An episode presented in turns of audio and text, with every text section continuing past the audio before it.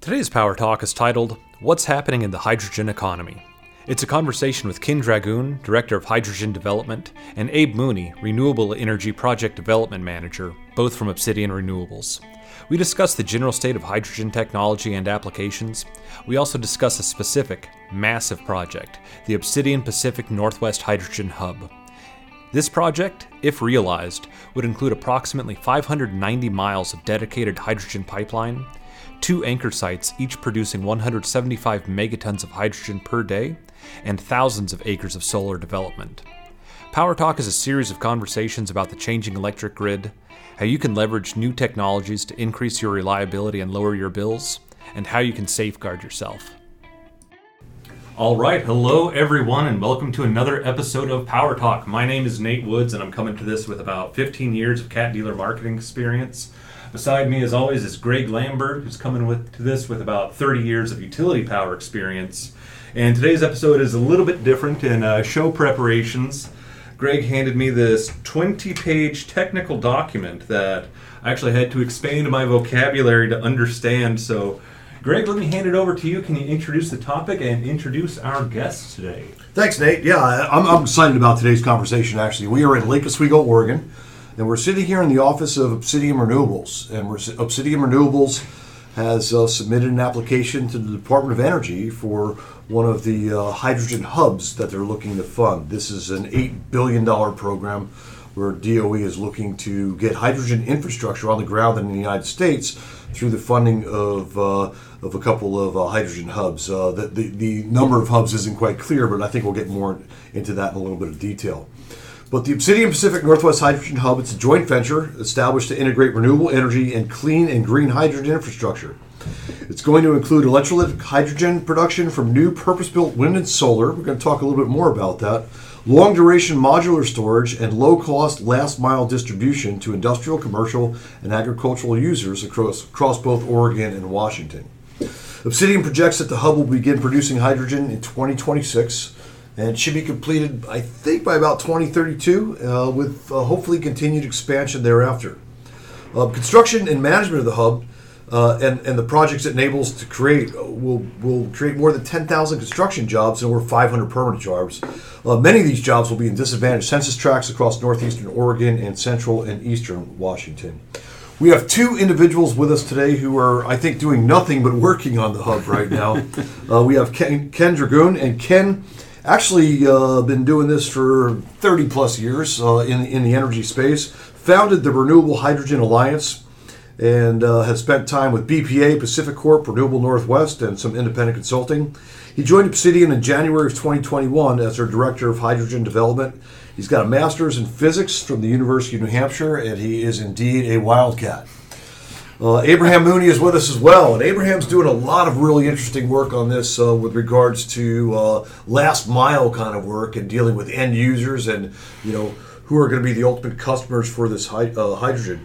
Uh, Abraham spent nine years at TriMet Tr- uh, Transit Agency as a system project manager for capital projects. He's got deep, deep EPC experience. BS in Mechanical Engineering and an MS in Ecological Engineering from Oregon State, and he is indeed a beaver. So we've got a wildcat and a beaver with us today. So uh, this is going to be a really, really interesting conversation. I think what we'd like to do, guys, is uh, turn it over to you at this point and let you give us an overview and tell, tell our listeners uh, what's happening with this massive, uh, you know, uh, project, uh, potentially $10 billion project um, that you're working on in uh, in the Pacific Northwest here to bring hydrogen and the hydrogen economy to uh, Oregon and Washington. Uh, thanks, Greg. This is Ken. Um, we started this concept uh, months before the Department of Energy announced money for hydrogen hubs. Uh, we had our website up in November of 2021. Mm-hmm. Right? And um, the bill with the $8 billion didn't come out till three or four months later, actually. I was hired, I, I had started the Renewable Hydrogen Alliance, which is a trade association to promote using renewable electricity to make hydrogen and derivative fuels. I saw that as absolutely necessary to getting to decarbonization goals. And uh, I, I saw that there was very little going on in the region, very little recognition of the importance of hydrogen or that it was coming. But I'd written a paper on it for the local gas distribution company. I'd been to Europe and seen what was going on there. Uh, thought that it was inevitable to come here and started the Renewable Hydrogen Alliance. David Brown, the um, uh, CEO, owner of Obsidian Renewables, um, became a member of that organization, sort of drank the Kool Aid I was vending, hired me away um, to um, come up with, you know, the goods. All right, if hydrogen is coming, what's a commercially viable project? And it took us six, seven, eight months to come up with the concept that we ultimately did come up with that, that you're seeing in the concept paper, uh, the hydrogen hub. Concept has evolved a bit over time. It's not exactly in the 20 page document concept paper. Um, it's close, but uh, we've learned a lot. We continue to learn a lot. It's a it's a new area for lots of folks, including me, um, and uh, so so um, yeah, it's very exciting. The DO the um, um IIJA uh, Act that was passed with the eight billion dollars for hydrogen hubs came out, and of course we we submitted a concept paper to the Department of Energy to be in competition for some of that money, and um, the first step in the process is this concept paper that we submitted in November. We got a green light from DOE to continue in that process, along with 32 other hydrogen hub applications uh, around the United States. How, how big of a step it, is that getting the green light does? Does everyone who applies get the green light? No. uh, we actually thought it would be uh, even fewer than 33 uh, that, that got it, but they they got about 100 applications, I understand. And yeah, I've got some metrics here on that real quick. They, they, they received uh, probably over 100 applications. We don't know for sure. What we do know is that when they receive an application, an application has to be deemed complete. Hmm. And there were 79 applications that were deemed complete in that process, and 33, uh, inclusive of the Obsidian uh, Hydrogen Hub, were uh, were um, contacted and encouraged to submit full applications. I want to back up for just a second, Ken. And Obsidian Renewables uh, kind of new in the hydrogen space. I think Obsidian was known for developing and building some of the largest solar projects in the Pacific Northwest. Uh, yeah, I would say most folks in the U.S. are new at hydrogen. so, uh, but yeah, Obsidian Renewables is a private development company doing large scale, well, utility scale solar, megawatt scale solar, uh, pioneered utility scale solar in the Northwest uh, has a handful of projects in Oregon. Our latest project uh, in late stages of development is a 400 megawatt solar project in Lake County in south central Oregon. Uh, we're very excited about that project, and um, David saw that the field of utility scale solar development was getting crowded with very large companies, and we're not a very large company um, with incredibly deep pockets. We're uh, kind of a, a wildcatter, if you will, uh, in a sense. And, and David saw hydrogen as the next thing he wanted to, to pioneer, and that's that's how that started. Okay, so for, for our listeners, um, I'm going to ask a rhetorical question they already know the answer to, but I think our listeners are interested. So, what, what is the confluence between that large scale solar and, and, and the hydrogen hub? How, how, how did they how do they work together? What you know?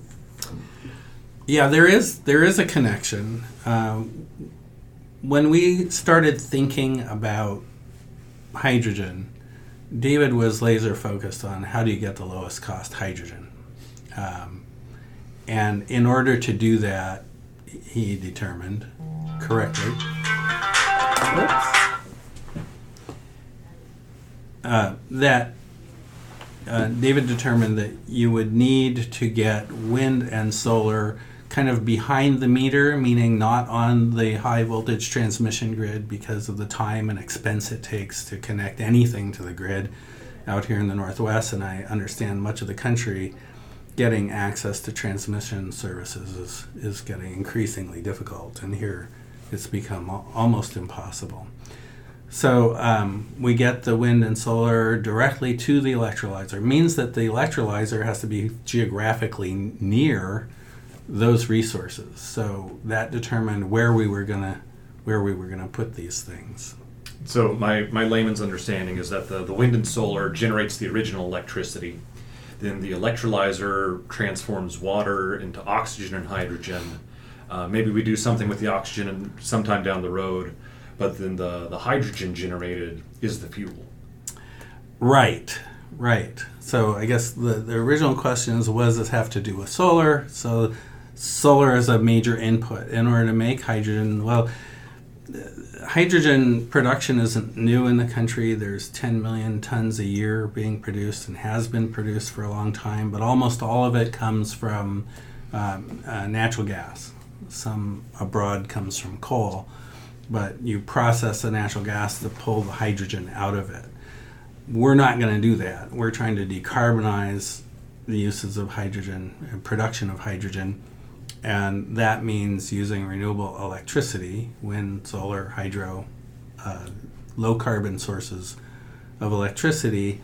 You can put the electricity through water. The H2O splits up into H2 and O, uh, hydrogen and oxygen. We collect the hydrogen, and then it is very anxious to recombine with oxygen. and that's where you can get energy back. Um, uh, most of the hydrogen that's produced today is not used for for um, fuel directly. Uh, the biggest use is in uh, refining oil into gasoline and diesel. Um, and the second biggest use is in making um, ammonia, nitrogen fertilizers with ammonia. And so all of the nitrogen fertilizers today are, um, other than the organic ones, come from natural gas and so that's a major that was a major focus of our concept paper is ma- making ammonia for fertilizer okay so expanding uh, from carbon-free electricity and power to even uh, carbon-free industrial inputs i, I yeah. guess is what you'd call it or yeah. agricultural but the plan is so to get the lowest cost you need to site the electrolyzer the device that splits water with electricity near where the wind and solar are. Um, and then you also need large scale, and that's what the ammonia uh, um, brings to the to the table. Um, uh, a medium-sized ammonia facility would take a, a, very large electrolyzer on the on the order of 500 megawatts, which is kind of unprecedented now, but the industry is moving there. So you, you mentioned scale, and that, that's part of where my vocabulary had to get larger. I think uh, I calculated it into uh, into terajoules. Oh my uh, gosh! Storage. Don't how, do that to me. how how big of a, of a, a project is this, and what does it mean for the people who uh, who live and work around where that project's going to be? We're very focused on community benefits, and the um, the money that the government put up is um, uh, the competition, I think 20 or 25 percent of the scoring for the application is based on community benefits, um, equity, and social justice, um, um, helping disadvantaged communities, and there are tax breaks in the um, the Inflation Reduction Act has a large production tax credit for making um, low carbon hydrogen and that's also um, some of those benefits are are also predicated on on helping local communities. So um, there are going to be a lot of construction jobs. The we are committed to union labor, which is also incented by the um, by uh, the Biden administration's uh, tax incentives. Um, and uh, we've signed a memorandum of understanding saying that we will ent- enter into um, project labor agreements with, with local unions. So um, we also intend to, uh, there are also incentives, well, requirements in the Act for um, uh, apprenticeship programs and mm-hmm. uh, training programs. And we're. Apprenticeship is wonderful. We, we need more of that in the world. Yeah, well, we're, we're work, working on it. we're working on it. Uh, Obsidian has a, a, a, pretty good history, I think, of uh, ensuring benefits to local communities. We know that your project's just not going forward unless the local communities are um, uh, are benefited by it, see a benefit in it for them. Um, you know, the number of jobs, ongoing jobs for solar projects and wind projects are significant, but but they're not huge. The but the project itself is going to take an awful lot of construction jobs. Let, let, let me, let, me uh, let, let's back up a little bit. And let's let's let's talk about the project. So let, let's start at these large solar fields or, or, or, or wind farms that we're talking about, and from the production there, how, how many major um, you know so if we start at the beginning, we've got a large solar field, a couple large wind fields. How many of those are we looking at? And then what? Take us through the process. The the we produce electrolytic hydrogen at X number of locations. Please tell us. And then once that hydrogen goes into a pipe, where does it go? And then let's get that hydrogen over to Abe a little bit so we, can talk about um, how it's going to get used by end users. So we've identified two kind of centers of large scale hydrogen production and consumption. Okay um, and a pipeline between them. So the two um, centers are one in central Washington. Uh, we're aiming for the Port of Moses Lake and environs. And the other one uh, we're aiming for is um, the um, Umatilla Depot, former chemical weapons depot okay. in northeastern Oregon, that's um, imminently to be transferred into civilian hands. Both of those places have large tracts of land, thousands of acres, that are potentially solar developable projects or um, acres. Um, the Northeast Oregon location uh, has some of the best wind resources in the region surrounding it. We, we're hoping to tie into some of those. There's new developments that can't get on the grid that are reaching out to us and saying, hey, you know, we have this great project, but we can't get on the grid. Maybe you guys would take this this energy. So those those are the the two main projects. Um, we're going to be making hydrogen from variable renewable resources, which means the production is not going to be at a constant level. Um, off takers of hydrogen, for example, an ammonia production facility, is going to want a constant, reliable stream of hydrogen. What that means is we need fairly large quantities of hydrogen storage, and that's what we're planning uh, to store hydrogen in the lowest cost way we can, given the geology that we have. The lowest cost way to store hydrogen is in underground um, salt dome, well, salt caverns that you can make by hollowing out salt dome formations. We don't have any in the Northwest. Um, they're building one in Delta, Utah. It's very yep. exciting. Huge. Lowest cost way of storing masses of energy um, other than new hydro, which doesn't really exist, is in these underground storage. We don't we don't have that, so we're looking at gaseous storage in either tanks or pipes underground, and we are aiming at about two weeks of production capacity being able to be stored. Average um, production being stored as a gas underground. Um, so um, we're all, we're looking at other uses of hydrogen, higher value uses essentially, but smaller quantities. So in order to get the the cost down, we have to have scale very high. Um, once we get that large scale and low price, then a lot of other things open up. And there are higher value uses, transportation being a, a really significant one that is, um, you know, quantities now are close to zero. Uh, so that's something we see as the future growth for this project. But the pipeline uh, is the lowest cost way of transporting hydrogen uh, hoping to get it to data centers, hospitals, other sensitive loads that need that have backup generation.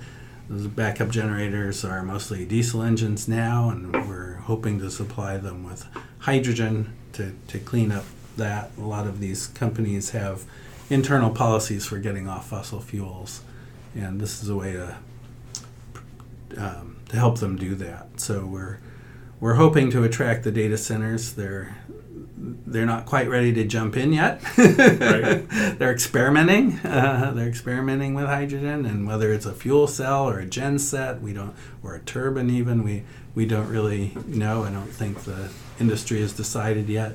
But hydrogen will be a good fuel for doing that. In fact, uh, Caterpillar is involved in a DOE project with Microsoft, uh, testing a fuel cell at a data center, a three megawatt demonstration project. So obviously we, have, we keenly have our eyes on that since we're, we have such a big footprint in the data center space. And as our customers' needs and technologies are changing, obviously we want to be able to lead the way with, uh, with responsive solutions. Another piece of this um, is, is, the is the power generation piece. And uh, you know, Ken, we, we ran into each other a couple conferences and stuff like this, and there's that segment out there that says, "Oh, we don't waste, you know, hydrogen on, on power generation. Yet we really want to use it to decarbonize decarbonize the industrial sector." But there's tremendous interest in the power generation sector, and one of the things that Obsidian has done, which I, I think is just brilliant, is they first created a steering committee mm-hmm. and I've, I've had the pleasure of participating on that steering committee. We've been going out for about a year now, and I really look forward to those meetings because they're so interesting. You learn something. I mean, there's a manufacturer of a technology that gives a presentation every meeting, and they, they update us on the projects. So we learned a lot. But one of the offshoots of this is uh, you guys have reached out to the utilities in the Pacific Northwest and created this utility user group um, to help them with decarbonization. And, and here, here's where this is going. I mean, if you look at what's happening, like in Oregon right now, Oregon's requiring utilities to reduce emissions by 80% from their baseline by 2030, 90% by 2035, and 100% by 2040, where Washington wants to be greenhouse gas neutral by 2030. And uh, looking at that as a utility planner looks for that, as we have more and more renewables on the system, more wind and more solar, we have that more uh, more variability, especially in, in the evening, um, that we need to be able to ramp. And the best way to ramp right now is those gas turbines. Yeah. And so there's a realization that we're not going to get rid of gas turbines anytime soon. So there's a huge interest in repowering those gas turbines and fuel switching with, with hydrogen fuels. And you know, we, we've had meetings and discussions about where all the manufacturers are and what the challenges are with regards to being able to take greater and greater quantities of hydrogen. But but, that's a, that's a big piece of this as well, and maybe our, I think our listeners may have some interest in, in, in that. And um, was was that your uh, um, lead on, on oh. with, with utilities, or is that something that that Abe well, fell across? It, interestingly enough, our concept paper doesn't really talk about hydrogen for for uh, gas turbines. Frankly. Right we wanted to stay away from working with utilities because they tend to work very slowly, are difficult to work with. Um, and so we didn't have them in there. Now, we realized in the process of this that there is a huge amount of interest. And we established, um, along with the, our steering committee, we established this hydrogen combustors working group. And every utility in the Northwest that we invited uh, eagerly said and immediately said, Yes, I want to be on that. And we've had um, equipment man- manufacturers come in and, and talk, and you were one of them, uh, come in and talk to us about um, getting to 100% hydrogen capable generators. So this is an opportunity that is somewhat taking over for the uh, ammonia manufacturers.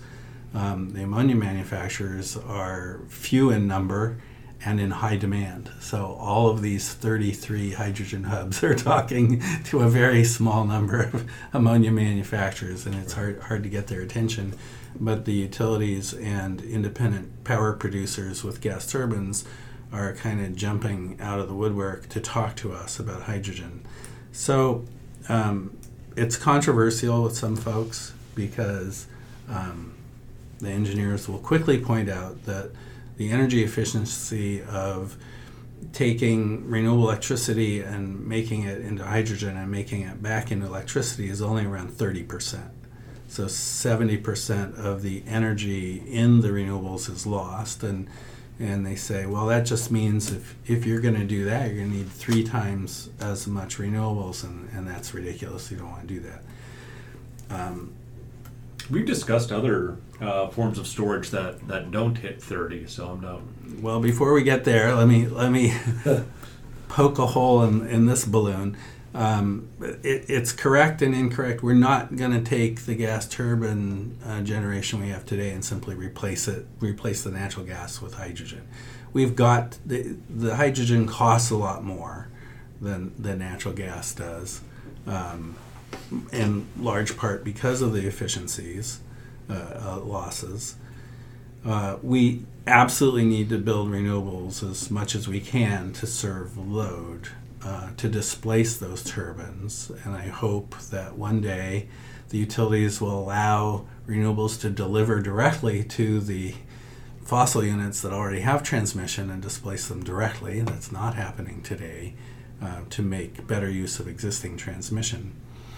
Um, We're start by the, by the way, just to decide on that because I, I agree. You're, you're spot on. We're starting to see that in California uh, with the co-location of battery energy storage at existing go. gas turbine plants to be able to utilize that transmission deliverability capacity at those gas turbine plants uh, by sucking up excesses of renewable energy during times of high production.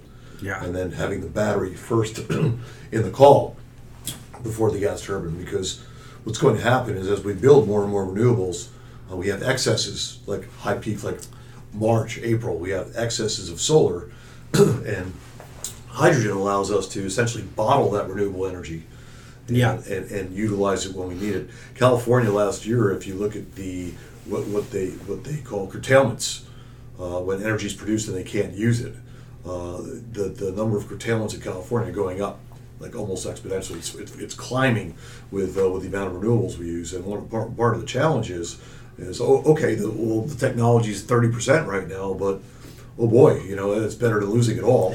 Yeah, the Yeah. comparison is not to you know a, a, a high efficient natural gas turbine.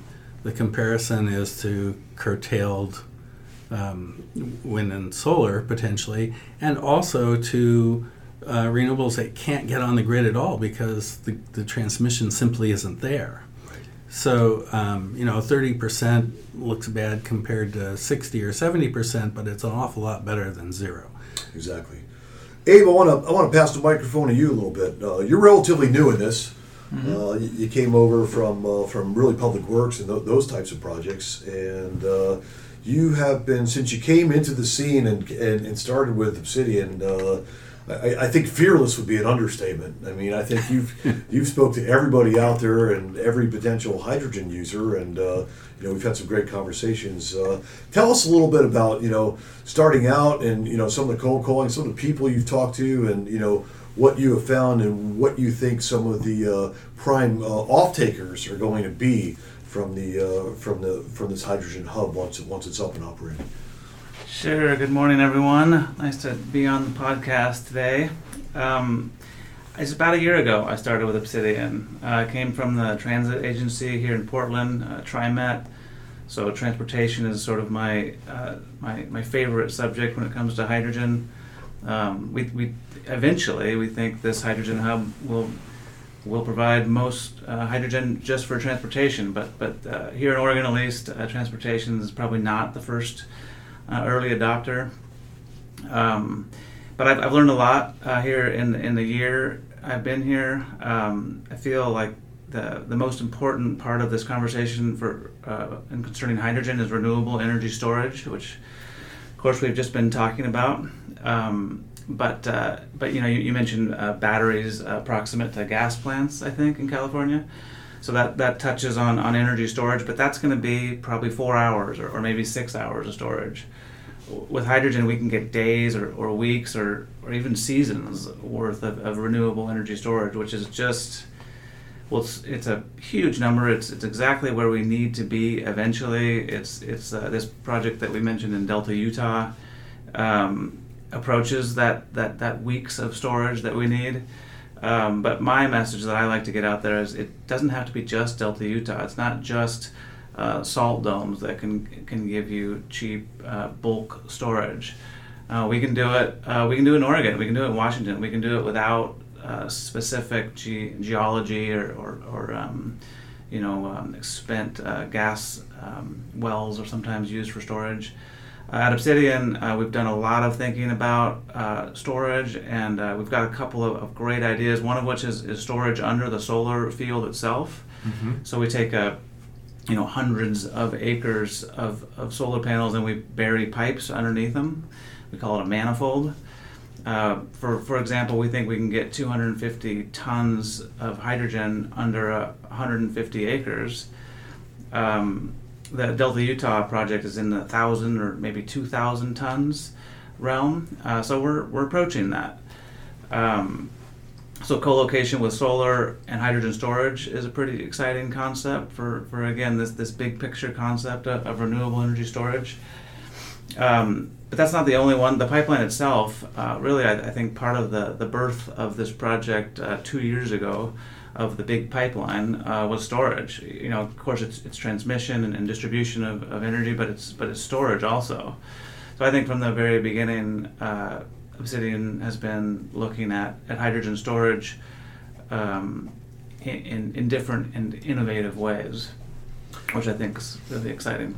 Yeah, that's that's been that's been uh, you know a, a common uh, a given uh, accepted in the energy business for a long time is that you know some of the best storage available is gas in a pipe or or fuel in a tank, mm-hmm. and you know that's a lot of the thinking behind this. Um, on the smaller distributed scale, at the end user, mm-hmm. so to speak. Uh, we, we did a podcast not too long ago with uh, with GKN Hydrogen, who has a metal hydride storage solution where you're storing 250 kilograms in a uh, in a 20 foot container. Mm-hmm. So you know a lot of work is going into storage, and you guys are looking at it at one of the grandest scales that I've seen, which is which is really really exciting because that, that's what it's going to take. Mm-hmm. Um, you mentioned before, Ken, that um, you guys started this, you know, this journey for you anyway.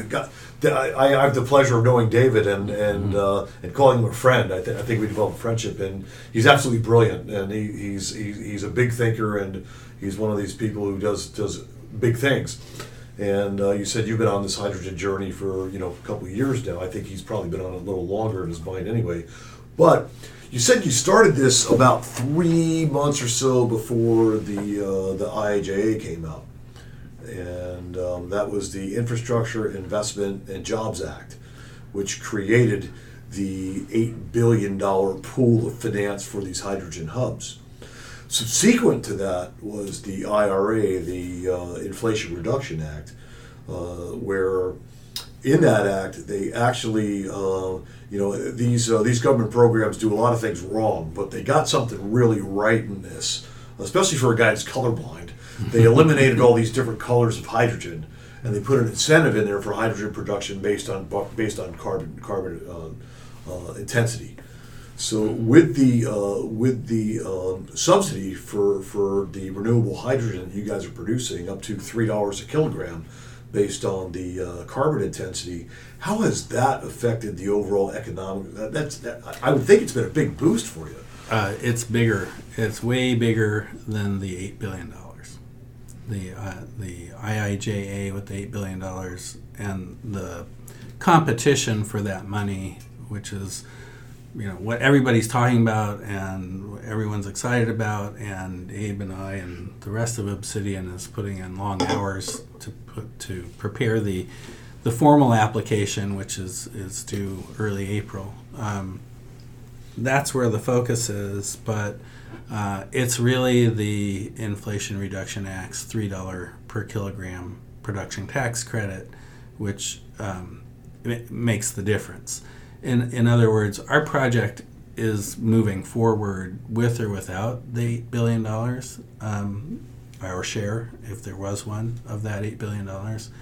We asked for 700 million, which is less than, well, less than 10%, 7 or 8% of the infrastructure investment that we're anticipating. It really is that production tax credit that makes this possible.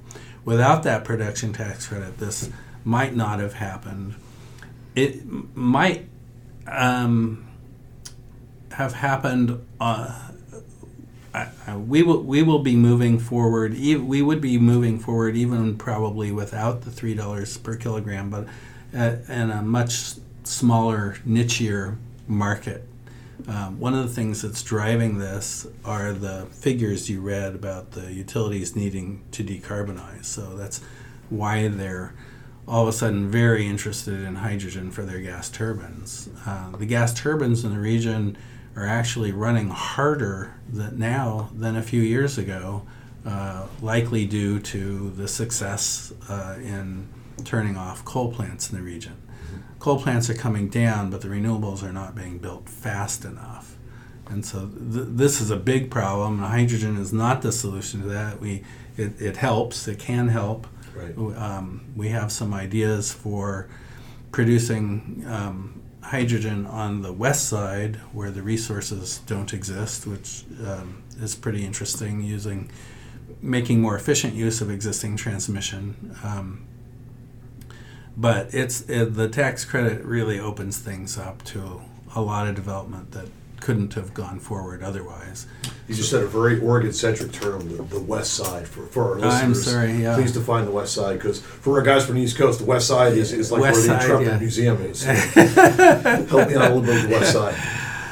Sure. So the Northwest um, is sort of bifurcated by a mountain range, the Cascades. Um, many people might have heard of Mount St. Helens that erupted 1980. The population centers are west of the mountains. The weather actually comes from um, the west, hits those mountains, and dumps lots of rain. So these population centers are in the green, wet side of the state on the west side, where the, most of the people live, and then the clouds are dry of moisture when they go over after they go over the Cascades, and the east side is where the wind and the solar. So essentially, for, for, for our listeners to, to put this in very, very layman's terms, um, the resources that we're going to depend on to decarbonize our energy sector are on the, the wrong side of the hill, if you will, from the population center. And part of the huge challenge uh, we have here in the Pacific Northwest is to be able to move those resources from the east side to the west side across the Cascades. And it's been it's challenging to do with transmission transmission wires Yeah. very challenging to do, and that's another beauty of this project. It helps solve that lifelong problem because it's we can move energy in, in a pipeline um, as opposed to having to build uh, transmission uh, through uh, through some very very challenging areas. The the resources being separate from the people is is not just a Northwest thing. Um, I was at a conference where a guy put up a map of where the people live, a demographic map of population uh, density, and put up another wind map, wind wind resource map. And he said they look like the same map. People do not like to live where the wind is. Windy desert. That's not uh, not inviting. If there are people there, there's It's probably exfoliating. not you a know, wind. windy desert's very exfoliating. Yeah, yeah. sandblasting. I grew up in New Mexico. I'm, I'm aware. There you go. So you mentioned uh, three dollar tax credit per kilogram of the hydrogen. How big of a piece of the cost? Like like what what is a kilogram of hydrogen on the street Yeah. versus uh, this tax credit? So a kilogram of hydrogen has the energy content of about a gallon of gasoline. And in transportation applications, it'll actually drive you twice as far as a gallon of gasoline because the fuel cell engines are about twice as efficient. Um, so, um, you know, it's like driving up to the pump and getting a almost a five dollar a gallon discount on on the energy going into your tank. So it's a it's a big deal, and we That's um, huge. The production cost of hydrogen, you know, if we do behind the meter and all, is is probably around four or five dollars, and so you take three dollars off of that, and you've got some pretty cheap hydrogen. For transportation, it's it's really great, um, but it's still. Exp- I mean, if you compare the um, cost per BTU of gasoline to natural gas, natural gas is just really cheap. So even if we're beating gasoline, we're we're still barely competitive with natural gas. Natural gas historically is a very low cost fuel. Historically. Recent history, Yeah. because go back far enough, it was quite an expensive fuel. Yep, and then it was historically very, very cheap, and now um, I think people in the Pacific Northwest of California would argue that's not really very cheap right now as they're Yeah. opening up their heating bills saying, what happened? Natural gas is about Exactly. 400% more this year than it was last year, and th- that's there's a number of issues that's beyond the scope of this conversation. But the point of the fact is, getting back to the uh, investment tax credit, is it really simplified the discussion about hydrogen and how you categorize hydrogen. Before they had a carbon uh, intensity based ITC, and I think there's four different four different levels of, uh, of subsidy of, of Yeah. investment tax credit based on the carbon intensity. Uh, before that, it was it was it was a rainbow. There was there was there was uh, gray hydrogen, which is Green uh, hydrogen. green hydrogen, pink hydrogen, which was from nuclear, and you know, brown hydrogen, which was from coal, and all, all that kind of stuff. And it just got very, very confusing. So th- this really um, is, I, I think, creates a lot of really good behavior and, and a lot of uh, project-driven economics, which I I, uh, I commend the people who put it together. They really went out there and got experts from the industry to really structure how are we going to create the investment required to to build out hydrogen infra- infrastructure. And it's exciting. I think we are at the this is a dawn of a new era. You know, some of us have been around the energy business a long time, and uh, I, I was talking to uh, you know a, a COO of a, uh very prominent energy storage company last night at dinner, and we were in agreement. We started our careers together, you know, at, at General Electric back in the day, and the the level of change and the acceleration of change we're seeing right now is like nothing we've ever seen before, and, and, and it is a very exciting time. It is. Going back to uh, some more of the end, end users, uh, we, we talked about we talked about power plants a little bit. We talked about the transportation sector, and when we talk about the transportation sector, uh, is that more long haul or, or, or short haul? I, I personally, I, I would think it's more long haul, but you've done a lot more investigating in this area. And what, what are people thinking in the transportation sector?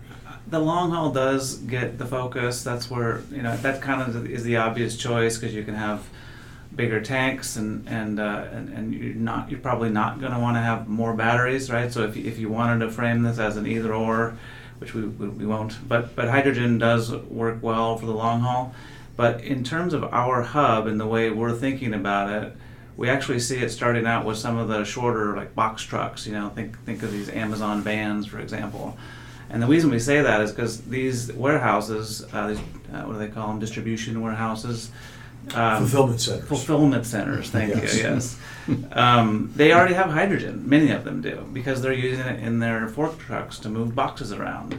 Right. This is uh, this is the, the fuel of choice inside of, of, of warehouses because. Of course, they, they don't want to use propane like they used to because it's, it's inside of a, a warehouse. So they already use hydrogen. There's 10,000 plus forklifts on the road, if we, if we, if we want to say, uh, but, but in, in warehouses. So considering that just moving outside the warehouse to, to, ref, to fuel a, a, a distribution van or a, that's a pretty small step to take. Plus, you can think of that, that warehouse as a sort of a hub. So they, they go out during the day, deliver their boxes, and they come right back to that same fueling station. So you can imagine a, a, a mini hub, if you will, uh, right there at the warehouse that just has to use one fueling station. It doesn't require this, this big infrastructure that the long haul requires. So yeah, I think we get there to long haul, and, and you know if, if Nikola has any say in it, we get there sooner rather than later. But in terms of our our focus and the way we think about it, we, we see it starting at the distribution warehouse, and then eventually maybe sort of the, the last step after the van comes the long haul. Okay. I guess by that point you'd have a, like a network of these distribution centers that are already set up to dispense the hydrogen. Yeah, yeah, and and we think we, we have some of these warehouses uh, in the area of our of our pipeline, so we, we can see ourselves selling hydrogen to them uh, in the near future. Um, we think there's a, a number of users, uh, in- including transportation, that could adopt pretty quickly. Yeah, we're seeing, you know, we're seeing more and more hydrogen infrastructure starting to pop up. You know, the hydrogen highway, so to speak, along, up and down I 5 uh, along the entire coast. Uh, I know right now, I, I think two years ago, I didn't, I didn't know a single person with a hydrogen vehicle. I, I think I know about a half a dozen people right now who have the uh, Toyota Mir- Mirais. Yeah. Uh, if you've never seen a Toyota Mirai, check it out. It's the Lexus LS platform. They're they're incredible. Just an absolutely beautiful car, and um, you know they're they're very quiet, almost Very like an electric car, Yeah. and but much more range, uh, much more range uh, than, than than EVs. So really really exciting what's happening there. Well, and I always like to point out in the transportation space that a hydrogen vehicle is an electric vehicle. I mean, maybe that's obvious, but but it, if it isn't, it, it needs to be. Right? It has an electric motor, even has a battery, it's just a little smaller than a, than a regular Right. EV. It has that fuel cell to give the battery more range, right? You're, you're, you're storing and carrying uh, carrying your energy as hydrogen. And part of why I bring this up is is um, getting back to that that Amazon delivery van. They're going to be electric very soon, but the step from electric to hydrogen electric is a really small step. Actually, it's the same van. In fact, I mentioned those fork trucks earlier, those forklifts. Every one of them in the warehouse, at least uh, the plug power ones uh, across the U.S., it started out life as an electric forklift, and they took Ba- out battery forklift. A battery forklift, and they took out some of the batteries and they put they put in a, a fuel cell box instead. Like that's just the way they do business. So that conversion is is very minor, and, and it me- it makes the step from electric to hydrogen electric really small, and, and all of the, the buzz and the excitement about electric vehicles just carries right to hydrogen electric vehicles, which I think is pretty cool. So there's advantages to hydrogen vehicles over battery vehicles in, in some applications, and, and people point out that well, batteries are far more efficient um, than the hydrogen cycle of making the hydrogen and um, turning it back into electricity to, to run the car. But um, the battery vehicles have shorter range and longer recharge times. So that's why these forklifts have gone from battery versions to hydrogen because you need a lot more battery ones. Many of them at any one moment are sitting out being recharged. And so you need more floor space, you need more vehicles.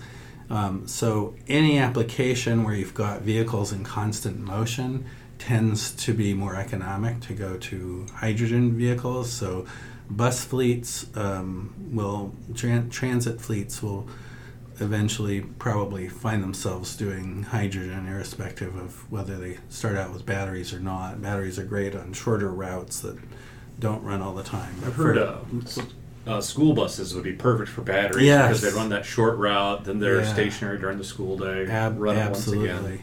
Um, for for hydrogen is very energy dense by weight, um, and batteries are not. So it just takes a lot of weight to get range with a battery. And so these cars or trucks that have a four or five hundred mile range are um, carrying huge amounts of weight all the time to have that range, and their payload um, capability goes down pretty drastically. With the hydrogen, um, has doesn't have such a weight penalty. Um, it, its problem is volume.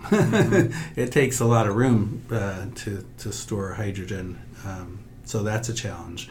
And it's addressed either by compressing the hydrogen a great deal or turning it into a liquid. But anyway, uh, the Mirai is a, a great vehicle with I don't know 400 mile range or something like that.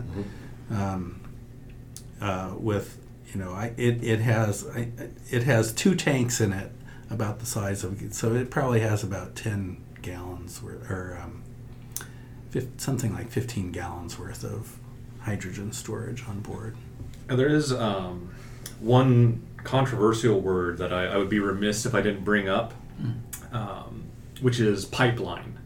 So when I think of the hydrogen pipelines, I, I think of two concerns. One of them is environmental. Um, sometimes these pipelines have negative environmental impacts, and the other one is safety.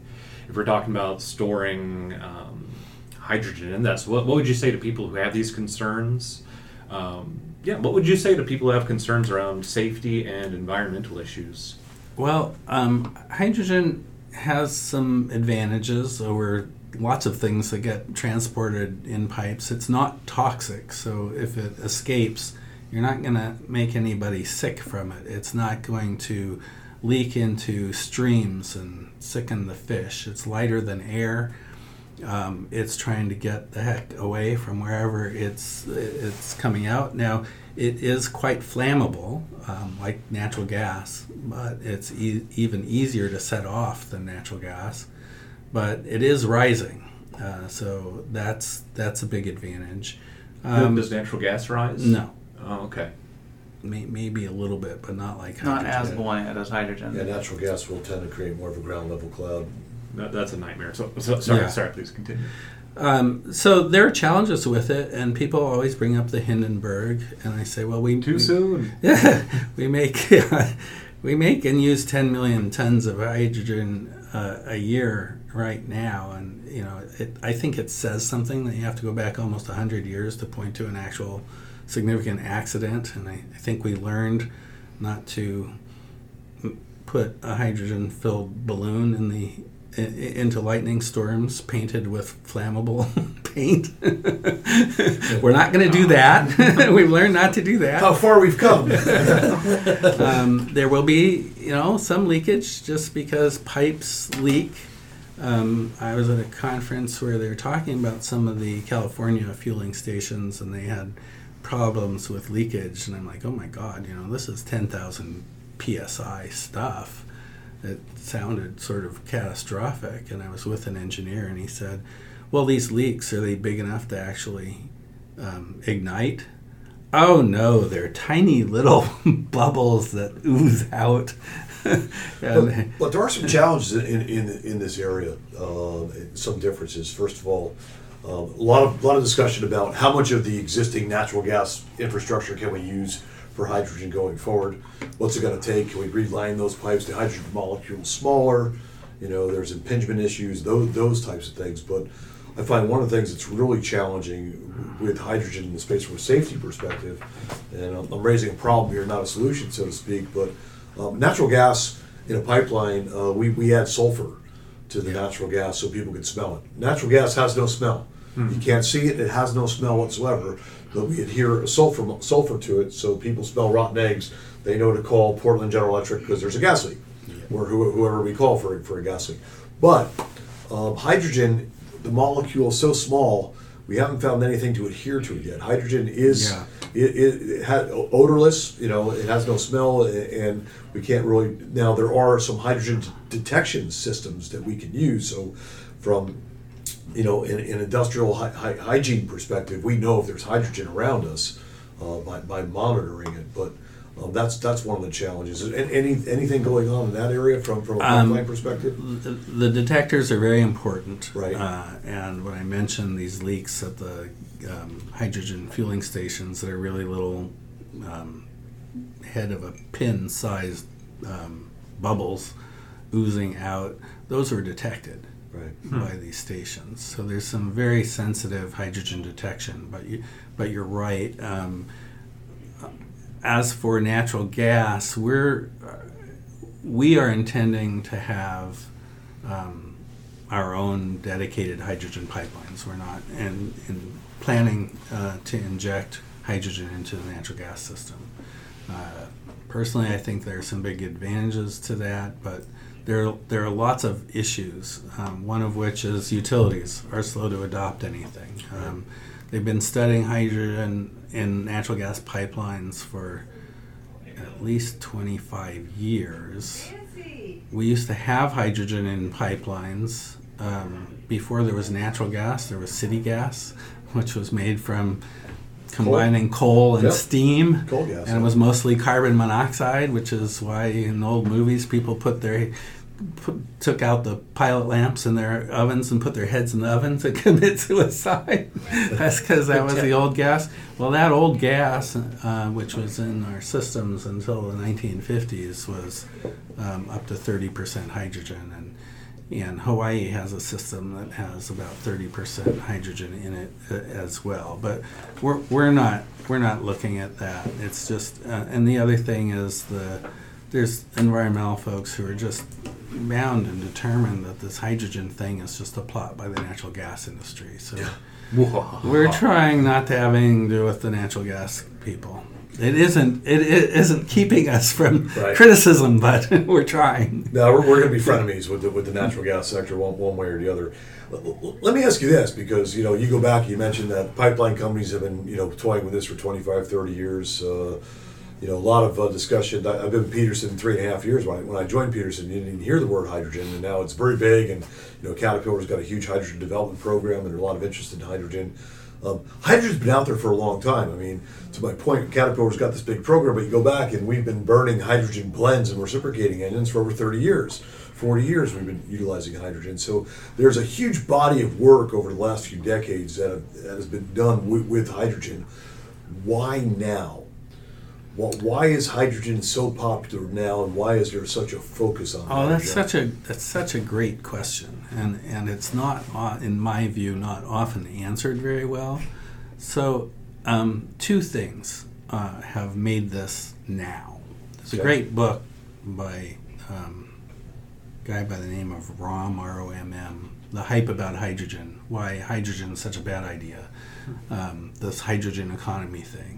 And I read that book before I started the Renewable Hydrogen Alliance. And I, yeah, yeah, that's right, that's right, that's right. But no, hydrogen now makes sense. Why? Two things. One is the drive to decarbonize. If we've got to get carbon emissions down, and I believe we absolutely do have to, um, you, you need some other source of electricity than fossil fuels. And the lowest cost source of low carbon energy, electric energy, is wind and solar. Well, wind and solar are variable resources. So if you're going to meet your average load with a resource with uh, what they call a uh, capacity factor of around 30%, it means on average, you know, if your load's 100 and you, um, you're trying to meet it with something that's going sometimes zero, sometimes um, a lot, but you need an average of 100, well, you're going to have to install 300 in order to get an average of 100. Well, that means there are going to be times when you have three times as much energy available from the wind and solar than you have demand for. What are you going to do? And that's what I saw Europe responding to um, as they were ahead of us in penetration of renewables and they had a lot more surpluses. So, um, hydrogen electrolysis is a controllable load that can be turned on when the surplus is available. And people argue we don't have surpluses that many hours of the year and that many megawatt hours, and that's right today. We will. We're- that we're- we're number is going to increase. I don't know if exponentially is the right word, but really dramatically. It's not a linear thing. We're at about in the Northwest we have about 11% wind and solar. When we get to 20, 25%, the uh, the amount of curtailments where you just have to turn off the renewables because there's no market for it is is just going to be you know probably 10 times what it is today, and that's what they saw in Europe. Yeah, according to the EIA, the Energy Information Administration, that we've quoted on this program before, but the EIA is projecting that 50% of capacity additions this year in the United States will be solar. Yeah. You know, and so we're, we're, we're just the beginning of this. I mean, you know, I, I, I say, you know, a lot of bad ideas come out of California. We kind of lead the world in bad ideas, we lead the world in good ideas too. And we're, we're ahead of this in California. We're seeing these problems right now. And, you know, electricity until the advent of storage, which is absent pump storage, is, is, is relatively recent. We've had those discussions, but it had to be produced and consumed in real time. And it's very, very difficult to do that with these intermittent resources. So there has to be a storage medium. And then the other side of that coin is uh, the, the side of the coin people normally think of is what do you do when there's no wind and solar? And what you're going to do is what we do today. I'm absolutely convinced. You're going to run combustion turbines. But those combustion turbines don't have to run on fossil fuels. They can run on hydrogen or hydrogen derivatives. They can look, they can run on carbon neutral fuels, and they'll have to. If you look at the cost of filling in those times when there just isn't enough wind and solar with batteries or pumped hydro, uh, you you find that it's going to cost you multiples of the capital investment in the wind and solar to reach 100%, just to cover a few weeks of low output in the winter. Um, it's and if you try to do it with pumped hydro, you have not only the cost problem, which is similar to batteries, but there's no way to site the quantity of pumped hydro that you would need. It just is not feasible economically or environmentally to do that. With hydrogen, it, it, it's very easy and lower, much lower cost. It'll be a fraction of the cost of the installed renewables, not a multiple. Yeah, and I think people need what, what people really need to be cognizant of and appreciate is you know our, our infrastructure. We, we've you know it's it took over hundred years to develop and build the infrastructure we have right now for our industrial complex and our transportation complex, and it's not going to it's not going to happen overnight. You know the replacement's not going to happen overnight, but going back to where we started this, the, the Obsidian Pacific Northwest uh, Hydrogen Hub uh, is an opportunity to start. And it's an opportunity to lead, lead by example to show responsible development, what's possible. And I think, you know, in reading your pre application, I think where you guys are going is you're really trying to uh, not only put $10 billion of infrastructure in place in the Pacific Northwest, but to create a model that's replicable elsewhere um, as, as, as, a, as, a, as a guideline for how, as a nation, we, we build out hydrogen infrastructure. I think that's right. Um, and you mentioned it earlier. Our our CEO David is, is absolutely brilliant, and he's he's leading the way. I I thought I was a pretty creative guy um, until I met David. yeah, David just uh, just a magnetic personality, just a brilliant guy, and I, I, I, really love chatting with him. We had some email exchanges yesterday that I'm still kind of thinking about. So uh, yeah, I just uh, really appreciate appreciate Obsidian Renewables, appreciate all you guys. Uh, Want to thank you guys uh, today for uh, spending some time with us um, as we as we close up here. Any any, any last thoughts, Abe, as, as we as we shut down this episode of Power Talk?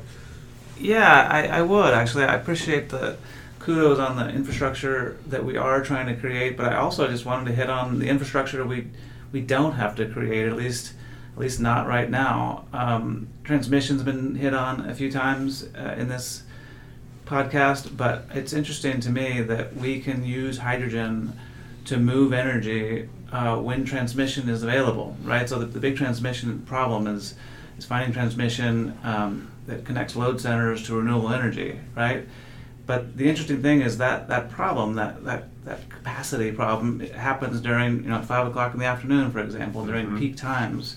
And one of the things that I'm learning most recently here at Obsidian Renewables is is at nighttime, for example, there's actually a lot of transmission available.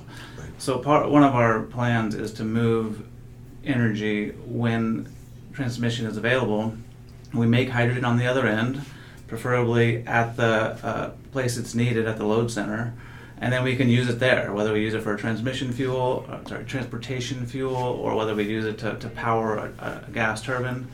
Uh, we think we can utilize some of the ex- existing uh, infrastructure to, to bring green energy uh, renewables to load centers. So I think that's kind of a, an exciting development. And, and there's an analogous um, uh, issue on the um, hydrogen for transportation side because uh, hydrogen allows you a time shift.